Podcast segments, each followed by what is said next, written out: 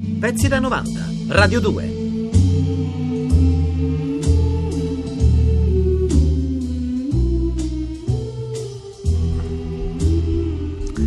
Questa la conoscono tutti, è la sigla di Quark.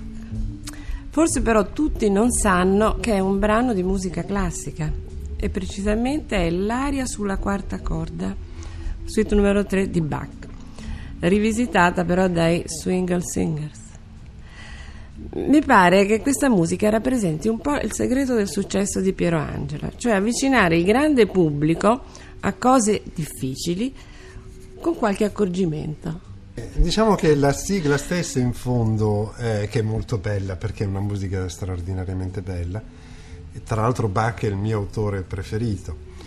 E, eh, è una sigla che invita un po' al raccoglimento, al silenzio, alla meditazione. Cioè, solitamente le sigle cercano di attirare pubblico con trombe e trombette. Questa invece è una sigla che eh, cerca di eh, creare in chi ascolta un momento di silenzio. Piero Angela, come hai cominciato intanto a fare il giornalista? Beh, è una storia molto vecchia che risale addirittura all'inizio degli anni 50, 51-52. Eh, a quel tempo io conoscevo eh, Gigi Marsico che già lavorava alla, alla radio a Torino e mi incuriosì un po' il lavoro che faceva e così andai a vedere un po' i montaggi che si facevano allora sui primi registratori, che erano delle cose immense, sembravano dei frigoriferi, anzi allora si registrava ancora su disco. E cominciai a capire un po' questo, i misteri del montaggio e poi a dare qualche suggerimento e a scrivere anche qualche testo. Ma in realtà non pensavo assolutamente di fare questo mestiere. Marsico a un certo momento mi disse guarda che stanno facendo delle selezioni, perché non ti presenti anche tu? E io dissi: No, guarda, questo non è, credo che sia un tipo di lavoro al quale io sono adatto. E lo dissi invece a un altro amico che conoscevo, Mario Pogliotti, che allora eh, scriveva testi, scriveva eh, testi per canzoni, scriveva sceneggiature e pensai che era adattissimo a fare questo lavoro. Difatti lui si presentò e alla fine mi presentai anch'io quasi per gioco e fummo selezionati entrambi senza alcun contratto, ma eh, eravamo rimasti un po' in redazione per capire meglio il lavoro e tu sai come avviene d'estate, mancavano persone e a un certo momento eh, venne l'occasione per fare un servizio. E, e, così cominciamo a lavorare e io devo dire che eh, Gigi Marsico è stato il nostro, in particolare il mio grande maestro, gli debbo molta riconoscenza.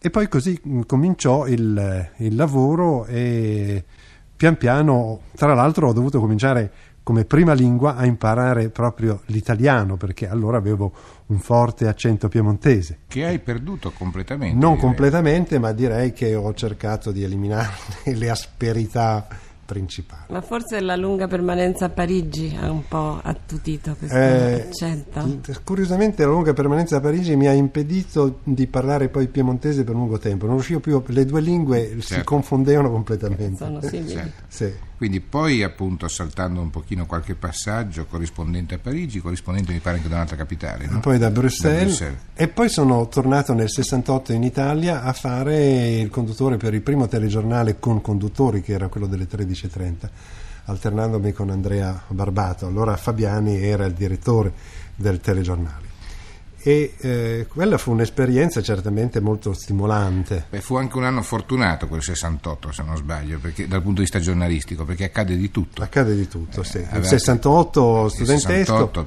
Praga. Eh, Praga. E poi la morte di Kennedy. E poi la morte Bob di Kennedy, Kennedy. mi ricordo quella telecronaca di Andrea Barbato mm, che restò abbastanza famosa certo. in questo. Eravate in tre o sbaglio a condurre alternando? Sì, eh, all'inizio eravamo Andrea Barbato ed io che ci alternavamo e poi venne per Giorgio Branzi, Giorgio Branzi. e poi in seguito vennero altri, ma io non stetti molto tempo perché poi eh, l'informazione del giornale è, è stimolante perché sei continuamente sull'avvenimento, però ti impedisce di approfondire i temi, gli argomenti. Io mi ero più orientato sui documentari o addirittura sulle serie di documentari che ti permettevano di lavorare un anno magari su un argomento producendo un certo numero di trasmissioni di un'ora. E l'occasione fu poi tra l'altro proprio sempre nel 68 l'inizio del programma Apollo che portò gli uomini sulla Luna e quindi cominciai alternandomi quando non eravamo in redazione o come conduttori, andavamo in giro a fare servizi sempre per quel telegiornale. E allora mi capitò di andare a Capo Kennedy a seguire tutto questo programma che portò poi allo sbarco dell'uomo sulla Luna. E lì feci molti programmi sia per il telegiornale ma anche per TV7 e per eh, i servizi speciali facendo una serie di documentari.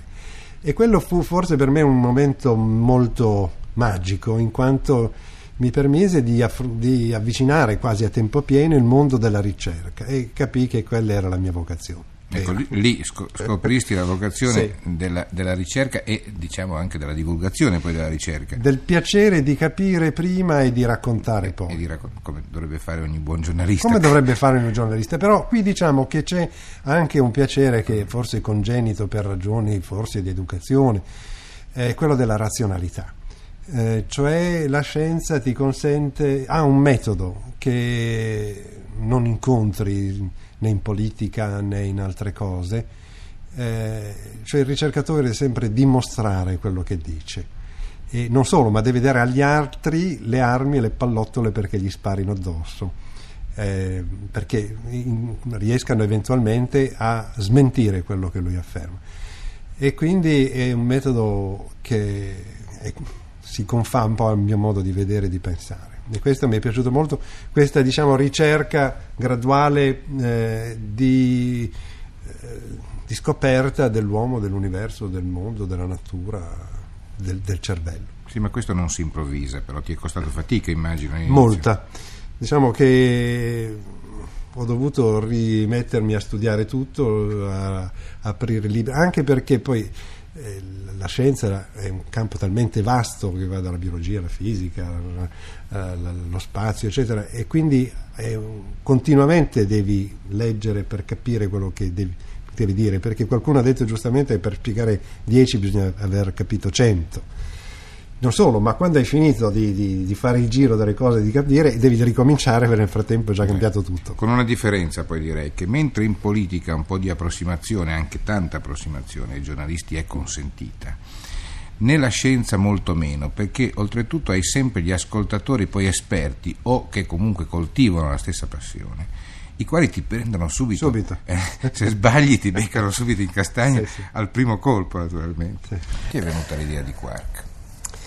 Beh, eh, questa è venuta in modo mm, diciamo un po' eh, strano, nel senso che per una decina d'anni io ho fatto solo documentari di scienza, preparando tutto da solo, cioè facendo la ricerca, girando, montando, mettendo le musiche, realizzando, eccetera. Questo però mi impediva di fare più di un certo numero di documentari l'anno, poco, una, pochi. Una volta sono riuscito al massimo a farne nove, ma fare nove documentari in un anno è moltissimo volendoli fare molto curati e andando a girare a prendere le cose là dove sono. E allora, vedendo il grande interesse che il pubblico aveva per questo tipo di argomenti, eh, proposi a un certo momento di fare una rubrica che potesse avere un appuntamento continuo. E difatti attualmente Quark, a parte quella del pomeriggio che è quasi quotidiana, quella della sera ha un appuntamento su sei mesi, cioè 26 programmi, di cui 15 eh, realizzati interamente da noi e altri documentari d'acquisto. E quindi era necessario però la collaborazione di altre persone che lavorassero in una rubrica. E così è nata questa rubrica qua, che è partita con un punto interrogativo che però eh, a un certo momento si è trasformato, speriamo, in un punto esclamativo.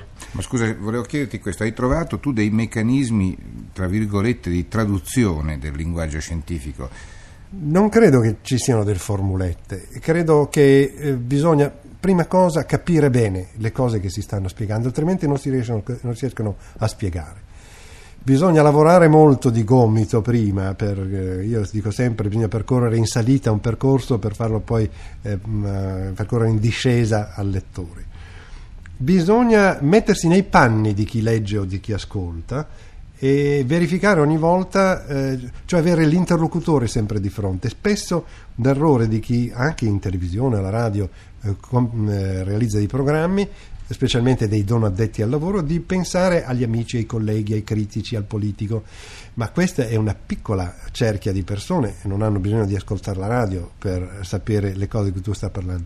Mentre invece se ti metti nei panni di un ascoltatore che non sa, e questo non vuol dire una persona ignorante, ma se parli di biologia a un magistrato o di fisica a un avvocato, devi metterti come se parlassi a un ragazzo intelligente di 15 anni. Ecco, e allora mettendoti in questa posizione non solo di chi parla, ma di chi ascolta, riesci ogni volta a verificare se quello che stai dicendo funziona o non funziona.